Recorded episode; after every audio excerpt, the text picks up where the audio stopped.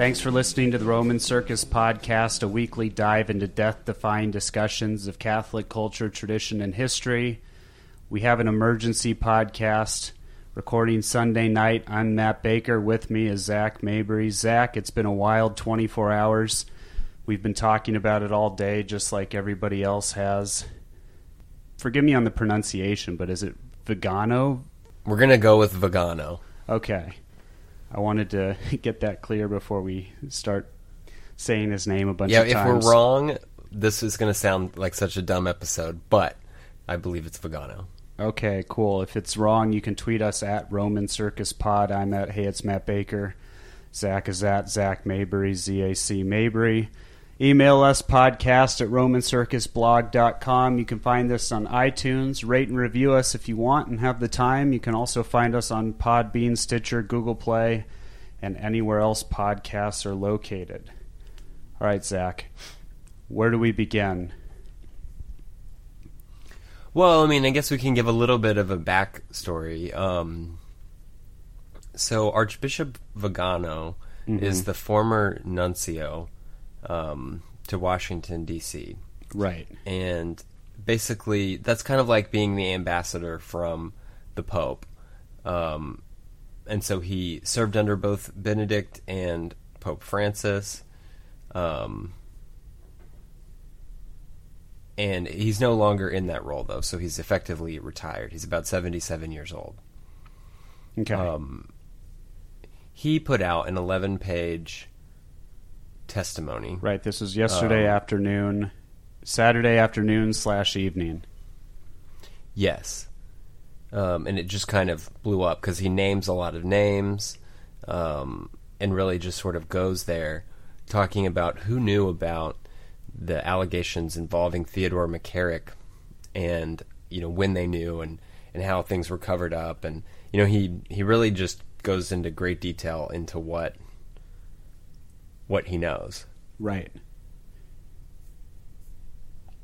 So this is basically someone accusing Pope Francis of cover up.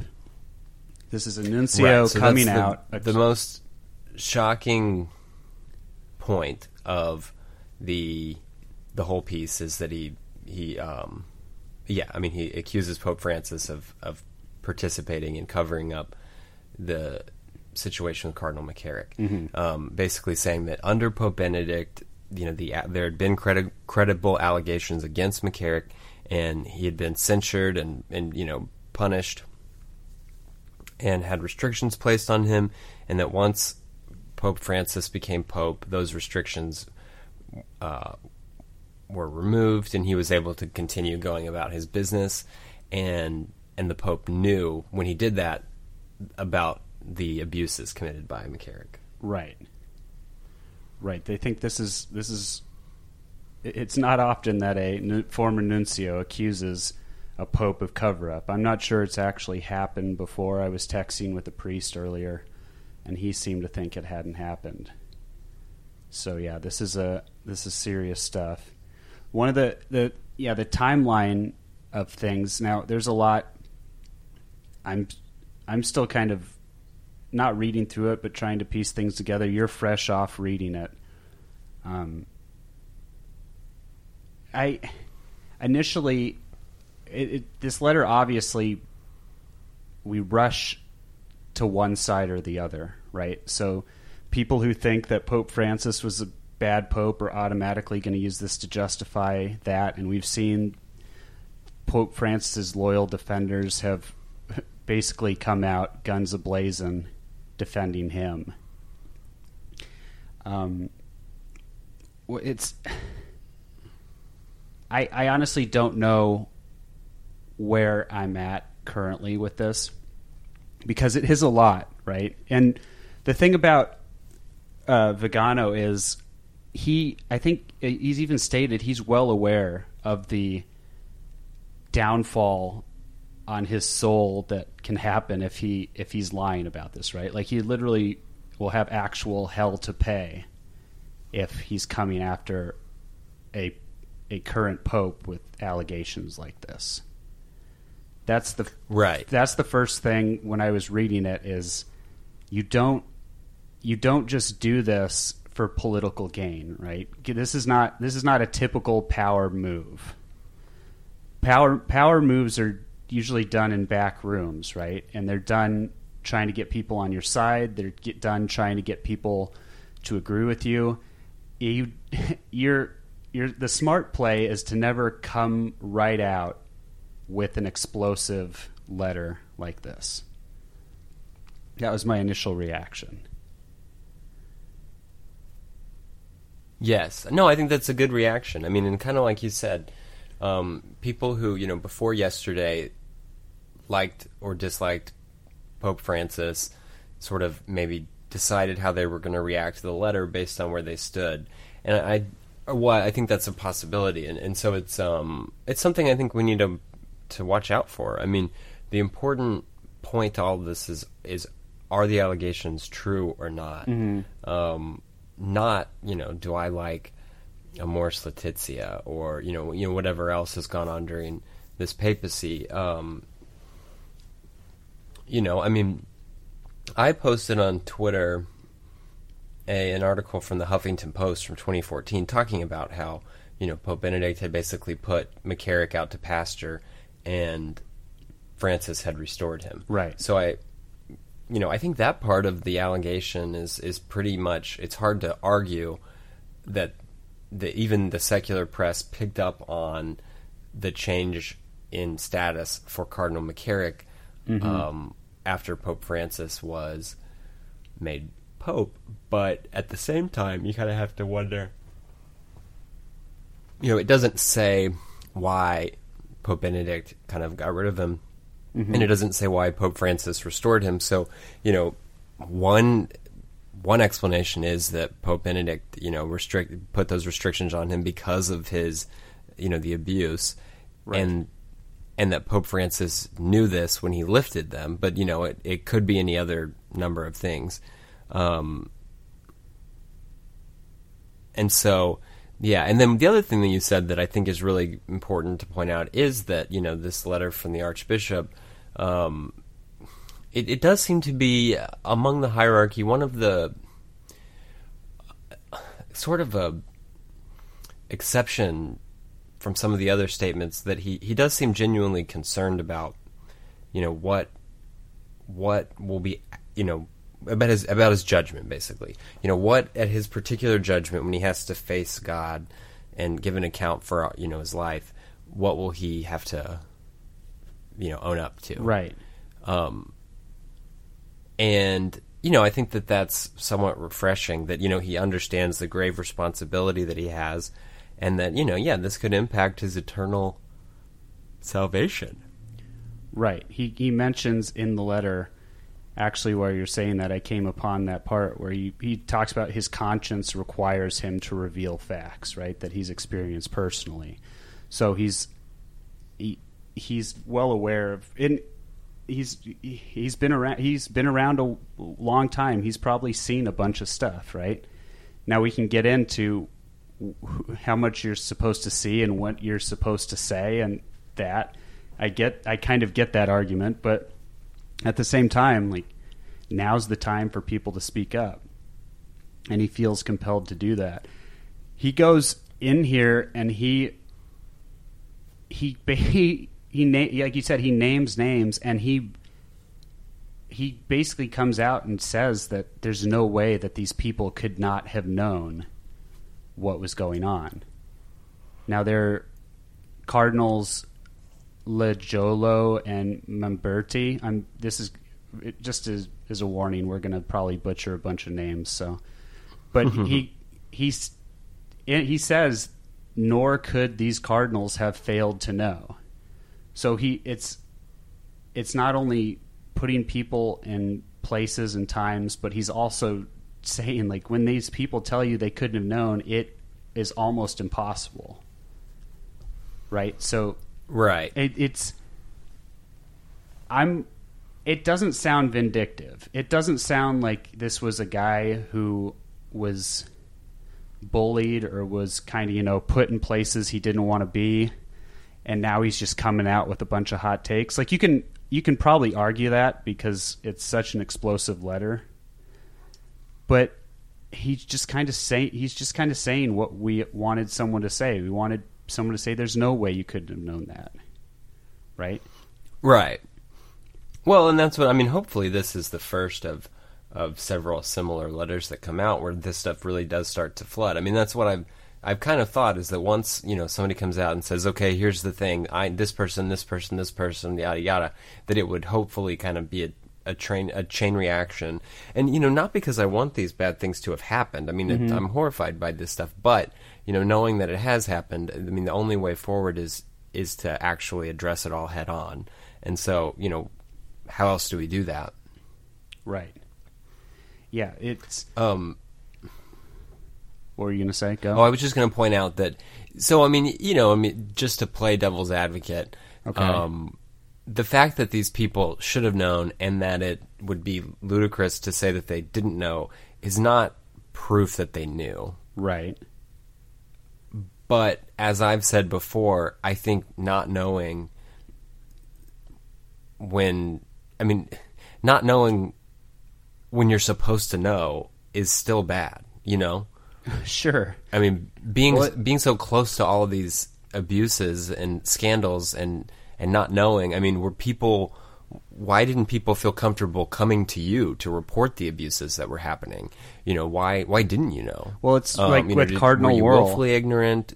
Did you you know turn a blind eye? I mean, yeah, I just don't think that not knowing completely absolves some of these people. Now, obviously, a cardinal in the United States committing abuse in seminary, I don't think there's any reason that the Pope necessarily knows that unless somebody tells him. Right. You know, and that's basically what um, the Archbishop Vigano is saying Sure. is that he told the Pope, and um, but besides that, I mean, you know, I, that doesn't necessarily make it all around the world. But the, you know, the other bishops in the diocese and other people who knew McCarrick or or everything, why didn't they? Why wouldn't they know? Right. So that's kind of the Cardinal Wuerl thing about how at first with McCarrick he came out was like I was not aware of these payments. Well, that's a whole separate issue. Right? It's not that's not an excuse as much as it is, as it is 1B to your 1A. There's mm-hmm. here here I'm going to read a paragraph that kind of out of the letter that kind of says Okay. that exact thing, okay? It is absolutely unthinkable that Nuncio Sambi, who was an extremely responsible person, loyal, direct, and explicit in his way of being, did not speak to him about it. This is Cardinal Wuerl. In any case, I myself brought up the subject with Cardinal Wuerl on several occasions, and I certainly didn't need to go into detail because it was immediately clear to me that he was fully aware of it. I also remember in particular the fact that I had to draw his attention to it because I realized that in an archdiocesan publication, on the back cover in color, there was an announcement inviting young men who thought they had a vocation to the priesthood to a meeting with Cardinal McCarrick. I immediately, Ugh. yeah, I immediately phoned Cardinal Wuerl, who expressed his surprise to me, telling me that he knew nothing about that announcement and that he would cancel it. If, as he now continues to state, he knew nothing of the abuses committed by McCarrick and the measures taken by Pope Benedict, how can his answer be explained? His recent statements that he knew nothing about it, even though at first he cunningly referred to compensation for the two victims, are absolutely laughable. The cardinal lies shamelessly and prevails upon his chancellor, Monsignor Anton, Antonicelli, to lie as well. Um, yeah, I mean that's ins- that's yeah. When you like, how can you not? I I started to- I, I started shaking halfway through reading that because it was just so like to. It's one thing to read it, you know. It's one thing to read it silently. It's another thing to actually read it out loud. It's Right. that's that's kind of the theme that I think we're going to see a bunch is these cardinals being in position where they clearly should know about things and then them saying well i you know it, it's a big world i can't be aware of everything everyone's doing at all times it's it's gonna it that's gonna keep being the excuse we're gonna hear that over and over Right. We are. He goes on to say Cardinal Kevin Farrell, who was recently interviewed by the media, also said that he didn't have the slightest idea about the abuses committed by McCarrick. given his tenure in Washington, Dallas, and now Rome, I think no one can honestly believe him. I don't know if he was ever asked if he knew about Maciel's crimes. If he were to deny this, would anybody believe him given that he occupied positions of responsibility as a member of the Legionnaires of Christ? That's kind of what we were talking about a few weeks ago, Zac, of Cardinal Farrell has right. I mean, just pointing in- out the the two different times where Cardinal Farrell was very close to a serial abuser, Right. and just somehow didn't know that it was happening, according to what he said. And so, Mm-hmm. Right. if we if we believe that he's telling the truth, it, we really need to ask ourselves: Is this someone who should be a shepherd? I mean, you know, I mean. Mm-hmm. It's like if your sheep keep getting devoured by wolves, but you didn't see the wolves, how many times i mean you know I, I don't understand why it would suddenly why it would make it all okay that he just didn't know Right. Yeah, it's it's it's almost impossible to not see it. He he goes in Right. basically stating that Pope Francis's he says that Pope Francis's election basically freed McCarrick from all constraints and he felt free to travel continuously, give lectures and interviews. So this is he gets yeah, he basically gets into the part where Benedict is gone, Francis comes in, and McCarrick feels like a free man. right He which also- again the press the press picked up on back in 2014 Right. um why do you think why why was it not a thing in 2014 then? What what do you think about that?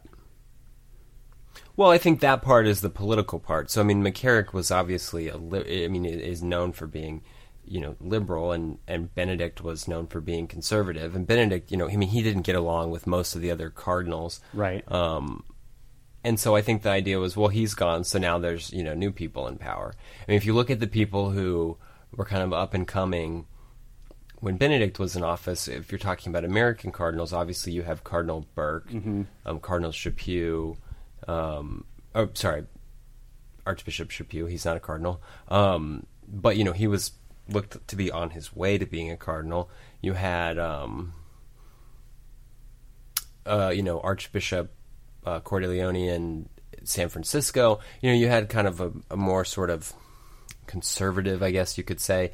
If you, I mean, if you're just looking at like the divisions among groups, and then you know you had your kind of more liberal types that just didn't quite do as well under Benedict, and then once Francis gets in office, you know, that kind of reverses. And not only do you have McCarrick back, but you also see, you know, important dioceses being handed to men like Blaise Cupich and or Supich, I think it's pronounced, mm-hmm. and you know, people who are known for being more liberal. And you know, that's totally separate from the issue of abuse. But you know, you you wouldn't necessarily bat an eye if you saw that okay, people who were ideologically closer to the new pope are suddenly, you know, Thrust into more positions, more power, prominent yeah. and you know more important once their man's in office. You know, I mean that doesn't really Mm-hmm. tell you anything. Yeah. In Honduras, a scandal as huge as the one in Chile is about to be repeated. The Pope defends his man, Cardinal Maradiaga, to the bitter end, as he has done in Chile with Bishop de la Cruz Barros, whom he himself had appointed bishop against the advice of Chilean bishops. First, he insulted the abuse victims.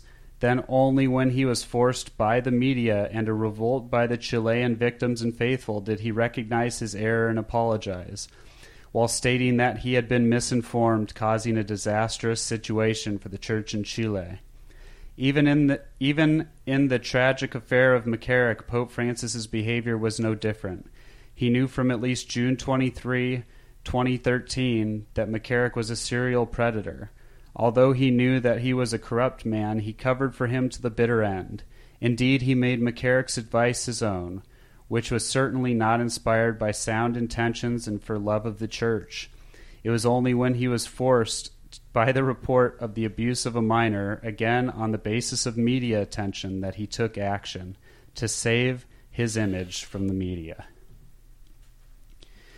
Um, yeah, it's there's no there's no uh, punches being pulled here, and also these the the language is strong, but the accusations aren't deranged, right? These are the the stuff in Honduras and Chile and the McCarrick stuff. This is all documented.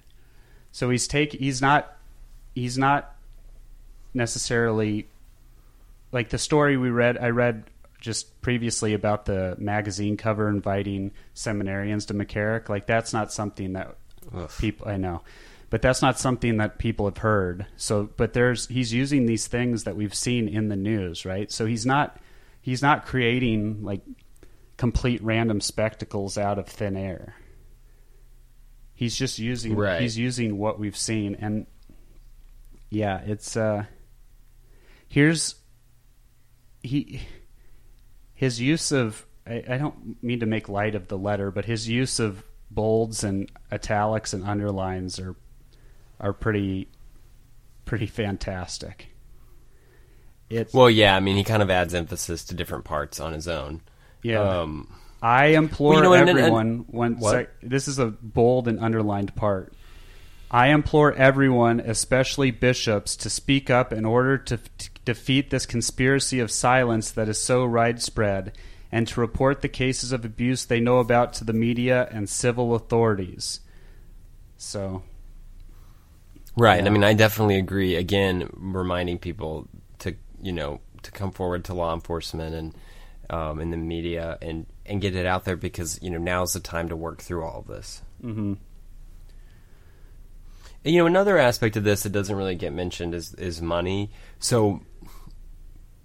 Former Cardinal McCarrick was known for being an excellent fundraiser, and he had started Oh, what yes. was called the Papal Foundation, Absolutely. which raised you know millions and millions of dollars for different causes. And that's one of the ways that McCarrick was able to be so successful in the church was that you know I mean uh, at the end of the day the church is an organization it does have to have some money Right. so his ability to raise it was a strength and you know in you know in a perfect world that was something we would need you know we would still need we need funds and fundraisers and all of that um, and so, you know, I think as time goes on, we'll be hearing more about how the Papal Foundation plays into this, and uh, hopefully, eventually, like a full forensic investigation of, of the Papal Foundation takes place. Sure. Um, in order for it to be, you know, kind of just looked at top to bottom. Well, you can see even in Los Angeles here with Cardinal Mahony, he was all set to go speak in Salt Lake City, right? Thankfully, that Oh yeah. thankfully that didn't happen. But it, in the midst of all this, the cardinal who was at the head of a six hundred and sixty million dollar lawsuit was about to go speak at a dinner to raise more money. So it, you're right. Like they, these, eh, they're they're. How do I put this? McCarrick, they, there's a reason that they are able to get away with what they get away with because they are ultra charming, right? They can work a room like no other, and they can have you on their side with the snap of their finger, right? They do. Mm-hmm. These aren't these aren't socially awkward introverts who just kind of walk around with their hands in their pockets. These are guys that can make things happen, and so it's ob- it's of course because we are fallen creatures if we can excuse certain things if these guys are bringing in the money or if they're bringing people into the church right i again i i, I don't want to excuse it but it is sort of natural to look the other way if if the good times are rocking and rolling right now Right. now the other thing is there's just horrific things happening on the other side but that's that's why these men first of all are able to get away with what they get away with but why then they sustain this power is because they are just overwhelmingly charming and i i don't right. And I- the other thing is that you can go sorry Go- uh, Well, the other thing is that I mean, you don't really want to. You don't really want to think of anybody who's you know a bishop or I mean, really even a priest, but especially a bishop or a cardinal doing bad you know bad things. You, Right. In general, you want to think that that the church is run by you know holy men. Sure. And that you know the way that these people hold themselves out in public as being men of God, you really want to believe that that's true about them. And Right. so, you know, I think that's kind of where you where you fall. And so, yeah, I mean, and, and that's the the situation with Cardinal Mahony needs to be looked at because he, I believe, was sanctioned as well. And so the fact that you know he was being advertised as the keynote speaker in Salt Lake City, which that did, I guess, get terminated after. Uh, A- after it leaked, Af- after it made it into the news, and everybody basically had a problem with it, right? That's when it was canceled. Yeah, I mean, I almost fell out of my chair when I saw that. I mean, I just thought, what, what in the world? How could this man be invited to speak at something, and then especially just the timing of it all in the middle of this situation with McCarrick? So they need to figure out why is Cardinal Mahony out giving speeches again? I mean, even though this one got canceled, why is you know why was he about to give a speech, and were sanctions lifted against him as well? Yeah, I can't speak to that. I know I've heard stories because I'm I'm you know a few miles from St. Charles Borromeo where he was where he was pastor and where he you know was he was even on the altar during masses, not not celebrating mass, but just up on the altar for a long time until Archbishop Gomez took him off, but or actually as I I'm not I can't confirm who took him off, but it uh I know that he's still slightly active or has been up until recently in the community as far as interacting with parishioners and um, just kind of being a charming old man like get in the community. I don't know what that actually has led to, but I I mean he still definitely has his supporters in that area. But yeah, so it's Right. It's yeah, I don't know. It's just it's just one of those things that even even when these men are sanctioned how how sanctioned are they really? Because they will have their supporters and they will have people who will remember the actual good that they did do um, in the community right? Because the the only way Right. the only way that McCarrick can get could get away with doing so much evil was by doing a certain amount of good right it's this sticky Right. sticky situation that does not excuse by any means his, the atrocities but um so yeah so let's you here's the here's the main part towards the end of the letter this is the big this is the big one Fran- Right. After making it clear that he that so the Archbishop makes it clear that he personally told Pope Francis about McCarrick right and that he did this in 2013.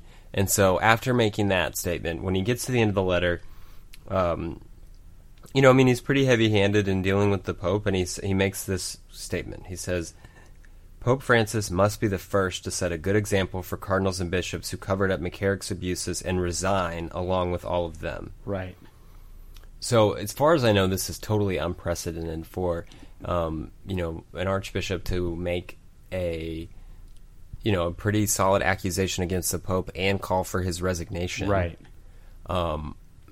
You saw people being kind of dramatic about Pope Benedict. Um, you know, like Father James Martin says, you know, he almost jumped off the balcony or whatever after he saw it, or I can't remember some of the weird statements people made. But you didn't see people calling for him to resign. sure Um, you know, so that, that's pretty. At the you know, just factually, it's it's pretty unheard of. Well, yeah, he doesn't. He doesn't. He, he his language is strong throughout. I mean, he's Francis is abdicating the mandate which Christ gave to Peter to confirm the brethren. Indeed, by his action, he has divided them, led them into error, and encouraged the wolves to continue to tear apart the sheep of Christ's flock. It's, yeah, this is. I, I hope for his sake that this was well thought out because again the language is very strong and it is there's no way to misinterpret it. right. What Um, you know, and I mean, I'll just kind of go on record and say I do not personally agree with the call for Pope Francis to resign. Yeah, no, I we we talked about this a little bit earlier today when we were talking on the phone, but I I also I do not think that Pope Francis should resign. I basically if if if he resigns then we'll have three men who are alive that are called Pope or Pope Emeritus, right? And Mhm. That's not that's not at all something we want. We don't necessarily even want the situation we are in now, right? Because it's all we're, the situation. Thankfully, Pope Benedict the Sixteenth is not as schismatic or is not inviting it because that can easily happen, right? If you're in a situation like we are now. Um, Right. Well, I mean, yeah, just just that level, just having these Pope Emerituses running around. I guess it would be Pope Emeriti. I mean, yeah. okay, we're very fortunate that at least with with Benedict, he just kind of stays in his house and he he gives very rare, mostly vague statements about anything. Sure. He- He'll do There's nothing except his own decency stopping him from running around saying outrageous things. Oh yeah. you know, because he's no longer by no longer being the pope, he's no longer, you know, has the graces of that office, okay? Right. He could start a schism in 5 minutes, you know, Right. By making claims against Pope Francis by doing anything, but but he doesn't because he's a decent person. And you know, I, I mean Francis seems to be a decent person too, but we don't really want to have more people who were the pope and still dress like the pope and still answer to your holiness but are not the pope wandering around you know i I mean it just is asking for trouble Right. Can I take you back in history, Zac? Can we do a quick Roman Circus history lesson here on the podcast? yes I'm let's gonna, do it I'm going to take you back just over 600 years ago to the year 1378. Okay, and it's called the Western Schism. okay Okay? Pope Gregory the 11th died in 1378, and the Romans rioted to ensure election of a Roman, but when no viable Romans were presented, the college elected Urban VI. Okay? He was a reformist and he had a violent temper, and many of the cardinals instantly regretted it. They removed themselves from Rome and went and elected Clement VII, who established his papal court in central Italy. All right. Now, up until then, rival factions had elected anti popes, but this time, leaders of the church had elected both the pope and the anti pope, and the schism started and continued. At one point, point this was uh, after the pope had died and another pope had been elected. Uh, the cardinals actually offered to refrain from electing a new pope if if now anti-pope Benedict XIII resigned. So we're we're past the original pope and anti-pope, and we're into multiple, like a line of now anti-popes. So if mm-hmm. anti-pope Benedict XIII resigned, they would refrain from immediately electing a new pope. But he didn't, so they elected Pope Innocent VII. There was a suggestion of ending this whole thing via council, but only a pope can call a council. So that's where it created the trouble for who they thought the real pope was. Finally, anti Pope Benedict XIII and now Pope Gregory XII agreed to meet, but at the last second they didn't, Zac. A council was finally held hmm. in 1409, the Council of Pisa, where they attempted to depose both the Pope and anti Pope as schismatics, heretics, and scandalous. But they added to the problem by electing a third Pope. Anti Pope Alexander V, who lasted one Wait, so they had a meeting. There were two possible popes, and they had a meeting to fix that. And when they left, there were three. they left with a third pope, anti pope Alexander V, who lasted a year and was succeeded by anti pope John the 23rd, which, as you will recall, John the 23rd was used as a name by actual Pope John the 23rd, which, by the way, brings into they they debated whether or not John the 23rd should use that name, and he used it. So now that whole that that's confusing on which pope, not which pope was which, valid wise, but the mm-hmm. name of the pope. But okay, finally, 1414, anti Pope John the 23rd calls a council at Constance, and it was endorsed by Pope Gregory the 12th to make it legitimate. both anti Pope John the 23rd and Pope Gregory the 12th resigned and they excommunicated anti Pope Benedict the 13th, who refused to step down. Pope Martin V was elected in 1417 to end the schism. The crown of Aragon was was still stubborn. This was like one of the anti-pope factions. So they elected anti-pope Mhm. Benedict the 14th, then Clement VIII.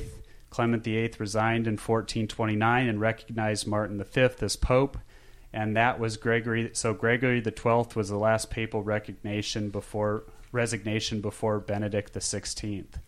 So we've had this situation before where there. Now I'm not I'm not comparing the two, but I'm saying this in history we can look to see how how quickly things can unravel once you have multiple people referred to as pope. Right. This was this was a almost 40 year or four, a little over 40 year endeavor that started off with two popes. At one point had three popes. Each of them had their own following Sacred College of Cardinals, and administrative offices. That sounds expensive. Right. So basically, we are, should be very thankful that Benedict does not speak out wildly because these things these things can happen, um, and it has happened. I don't. I. I, I don't know how relevant. I mean, ju- but just imagine if he did. I mean, just just think about how easy it would be for him to just wave his hands and start talking, and what could happen. Oh, well, he would- for better or for worse. he would be and I mean, celebrated. probably worse. And the likelihood of something like that happening, of a schism happening, is going to increase exponentially if there are now two Pope Emeriti floating around. You know, Right, because here's the okay. Here's the thing that I had thought about when I was kind of mulling this over before before we recorded, okay? hmm We have to have this is this is the perfect time to have papal detachment. If that's if that's not a term that has been coined, then we're coining it here, okay? okay, papal detachment. Papal detachment. The Holy Spirit is in control, right? Although sometimes it does not appear that way because our small brains can't wrap our minds around it. The Holy Spirit is in control, right? right. The Pope is a position that should be honored, okay? But one of the drawbacks that we've had, I'm going to go into a uh, Kanye West slash good tweet man, we live in a society moment here right now. hmm But one of the drawbacks of the or the 24 hour media or these celebrated um, pope papal visits, which I'm not against. I'm just saying when the pope goes to these giant stadiums with all this fanfare, is it creates instant celebrity and a cult of personality, right? And then the pope, instead of the chair of Peter, becomes a symbol for how we think. If we love the Pope, he walks on water. If we don't, he's a fraud, right?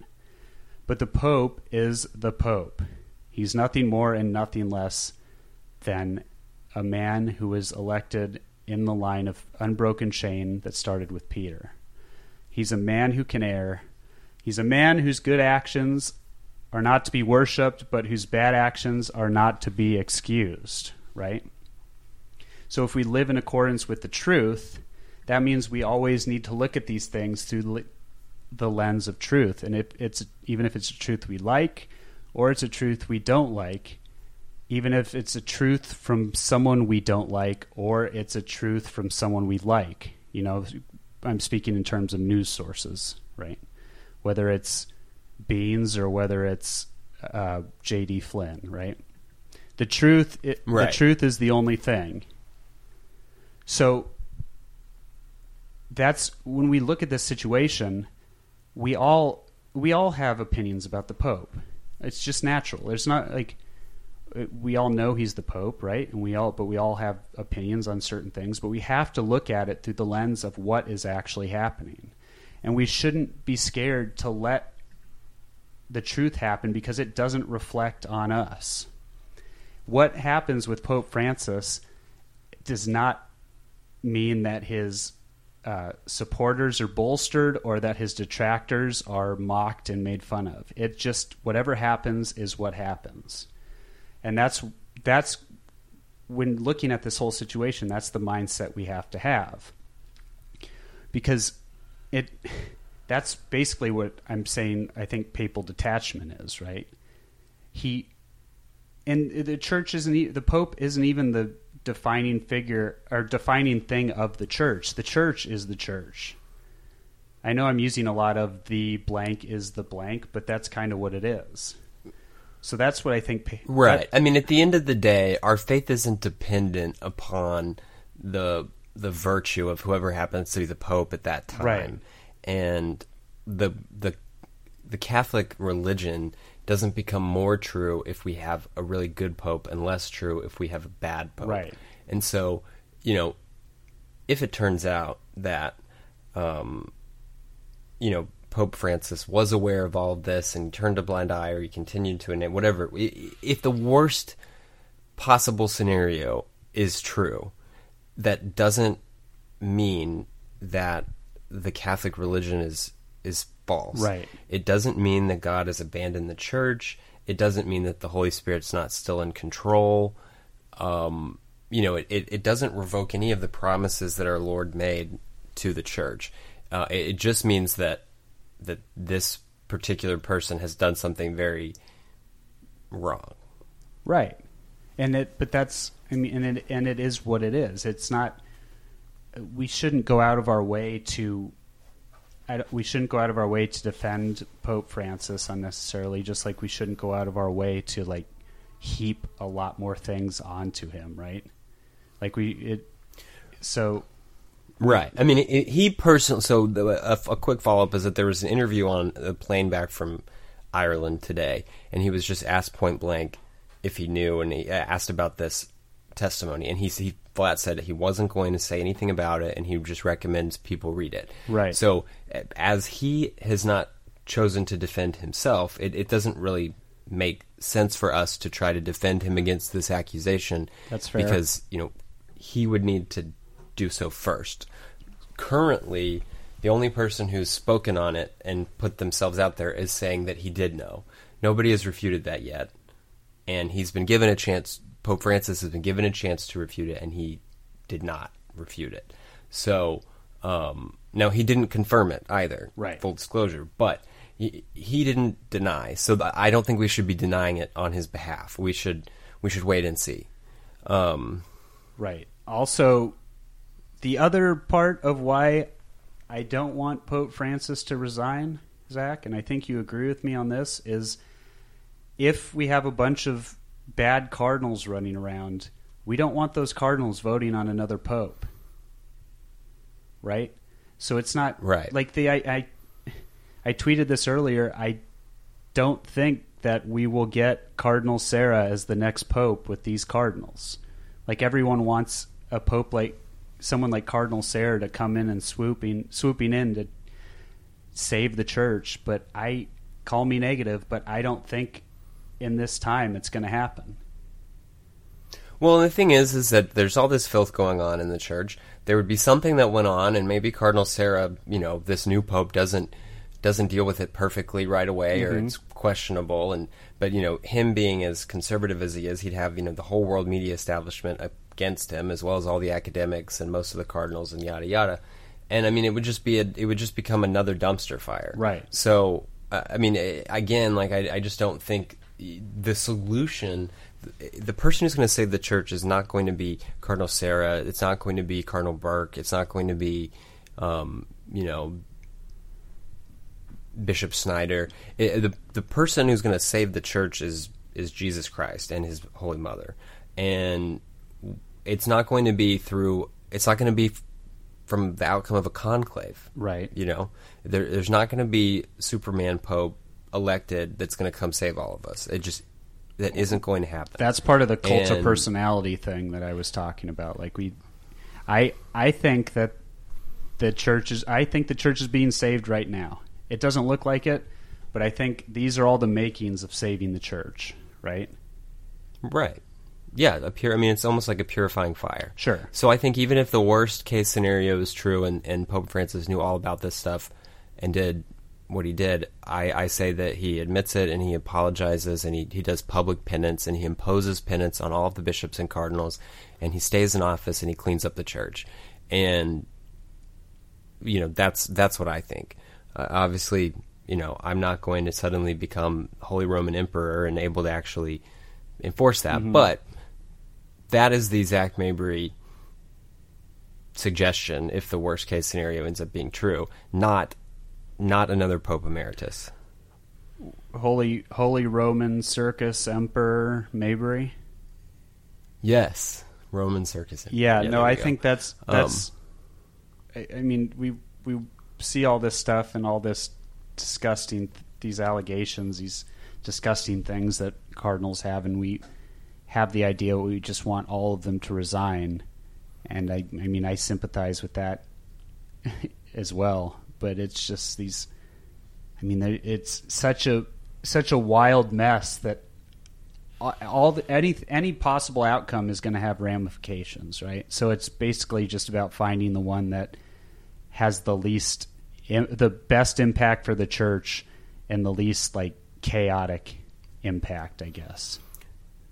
Right, and you know, if, if a pope's been been caught in a bad situation, but you know he's uh, he's come forward, he's, he's acknowledged it and apologized and doing penance and you know concerned about his own salvation. That's going to be somebody who actually cleans up the church, not somebody who's narrowly trying to avoid a big scandal Oh, sure. that causes them to have to resign. Right. And so, you know, that's why I, I just don't see the resignation thing.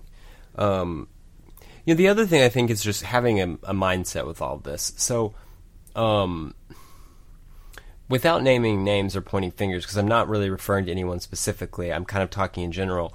Something happened in the 20th century that made it to where basically to get ahead in any any large entity, whether you're talking about a, a government, a corporation, the church, etc. It, it something happened where it's basically required that you're a psychopath. Okay. And non-psychopaths just don't really make it that far in in the current world. And this this is basically applied all across the civilized world pretty much since the, the at least throughout the 20th century and to, to and through to today Sure.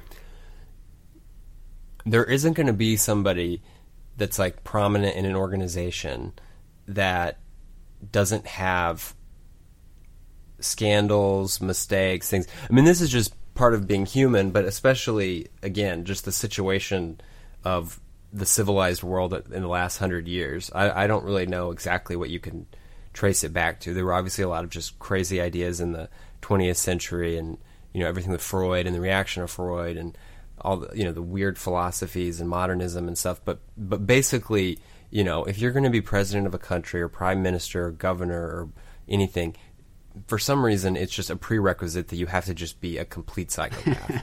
Yeah. And so, I mean, uh, uh, you know, sociopath as well. I mean, just I, I don't know. So again, like I, I just wouldn't hang your hat on any prominent leader of anything. I mean, that sounds bad. No, that's and negative. That's but detachment. That's what we were talking about. Is they you take them for what they are. You live in reality with what they are. If they're if they are in reality doing something good, then that that's a good thing. And if they're in reality doing something bad, then that's a bad thing, right? We have to be able to see everything clearly for what it truly is. Yeah. And so what that kind of leads me to say is it's going to be similar to basically what you saw with when the Me Too movement came to Hollywood. Now that it's kind of getting to the church, is I would just go ahead and get the mindset that this stuff is bad and it's worse than we currently are aware of, and that lots and lots and lots of people knew about it and did nothing. Mm-hmm. Um, and if you just kind of take that as a given, I think it will be easier to stomach the next several months Right. because I, I really don't think it's going to get. I mean, I, I'm certain it's going to get worse before it gets better, and um, and it, this kind of filth again, it, it's beyond politics. It's not a liberal thing, a conservative thing, a trad thing. Like it's it's all over. I Sure. mean, there's I have heard stories about well-known bishops who say the Latin Mass who have propositioned priests. I, I mean, you know, just to say I'm not just it's not just a cliche that this is left, right, and trad. This is not something that you can say, oh, my little tribe in the church, my my little segment of of the world doesn't have this problem. The, this problem is widespread, Right. and and has been for years. So you, you can't exempt yourself from all of this chaos by saying, "Oh, I'm I'm part of this club." Like if you're going to be in the church, you're going to be um, proximate to these scandals for now, and that's just basically the that's the situation. Right, and as we we said, what two three weeks ago, that it, it's not fair. It's not fair at all. We uh, we were not the ones who did it, but we are going to be the ones that take the brunt of it. We're we're not we're not the ones who set up the baseball bats, but the baseball bats are going to hit us. Basically, they're going to keep swinging and hitting us. But that's just what we have to do. This. Uh, Right, and you, sorry, you can go. Well, I mean, you're just you're already seeing that. I mean, you know, look at Liz Bruenig is getting all these people attacking her for being Catholic, Right. Despite all this stuff, um, you know, you have. I mean, uh, you know, nobody said anything to me, but you've got prominent people who are actually, you know, prominent, like real. You know, Elizabeth writes for Washington Post. You have people that write for big publications or fam- they're taking a hit for all Sure. of this, you know, and they they didn't they didn't molest anybody. They didn't they didn't know about this stuff, and and they're just wanting to be Catholic because they want you know to spend eternity with God, um, and you know people are saying why aren't you quitting? Why aren't you? And this kind of goes back to the mindset we talked about this like American notion of of you have to secede, you have to you know cut yourself off Yeah. from whatever's unclean and start your own thing. You know people don't understand why people are staying Catholic, and you know that's an injustice. I mean you know, nobody is saying that these mean comments are comparable to the abuse that abuse victims suffered, but at the same time, you know, it is again sort of an injustice inflicted by the hierarchy on the laity Absolutely. that members of the laity who are public figures are getting attacked like this. Um, right, and the idea that we have to sit out here and take all of it while McCarrick gets sentenced to a life of seclusion and prayer and penance, right? So he he has to do all this stuff and he can actually be away from any of the blowback while we have to sit here and take the blowback for him. Right. Uh, it's uh, yeah, man. It's uh, it kind of makes me a little upset to be honest, but hey, that's uh, we have to be willing to do it. Right. And you know, I mean, we, I think we all just need to be be praying for each other and checking in with each other and encouraging each other because you know we've got we've got to keep going, and it's it's never easy. It's never been easy to be Catholic. It's never been easy to be faithful. But you know, this is a particularly rough time, and you know, I think that that everybody's kind of having to deal with it differently. Absolutely. Um, you know, some people that maybe had a natural distrust of like institutions in general, you know, maybe aren't having as hard of a time of it, or people who already kind of knew that it was bad, you know, are kind of like, oh, see, you know, vindication. But at the end of the day, like this harms everybody, Right. And and for some people, I think it's really shaking their faith, and you know, I I, I think that it it's it would be completely arrogant to somehow just exempt yourself from the possibility that this impacts your faith. So, you know, I, think everyone we need to be praying, you know, to be strengthened in the faith, praying the rosary, praying for each other, checking in with each other, encouraging each other, because this is rough and it, it's going to get worse Oh yeah, before it gets better. But you know, we do know that it gets better. of course. My one final thing I thought of that I want I you can you can tell me if this is a little too blunt, but I think it I think it works. Uh, this is if maybe it's the worst pep talk in the history of mankind, but I think it is helpful and relevant. To the two of us, Zac and Matt, I know I don't know how much we've said it on the podcast or what, but you know we we kind of are miffed when people talk about ushering the church into a new age or changing the church or like advancing the church like we're some somehow more special now than we were the 2000 previous years of the church right we always kind of wonder mm-hmm. why We're we're not we're not any special now than any other time in the history of the church. Along those lines, we're not special enough to be the era that brings down the church. Right? The church is going to last forever. And I know in the moment it seems amazingly horrendous and incredibly insane. But this era, this moment in time right now, is not special enough to completely undo 2,000 years of history. And it's, like I said, it's kind of blunt, and I don't know how enthusiastic and how great that sounds. But when you stop and think about it, it helps maybe just a little to realize that things things are the way they are now, but they will not be this way forever. And the church will get stronger. It's not going to end. And that's that's Amen. that's all I wanted to say. Was that okay, Zac? Do I have to edit that out? I, no, keep that. Yeah, no, that that was good. You know, couldn't have said it better myself. Okay. Um, we, you know, where God picks out a time period for us that's most conducive to our salvation, Right. And and so you know, if you're alive today, it's because it's because that's where God placed you, and and with the idea that your salvation is most attainable now and not any other time period. So Right. The reason you know, we're the reason we are going through this is because we were born when we were born. That's all it is.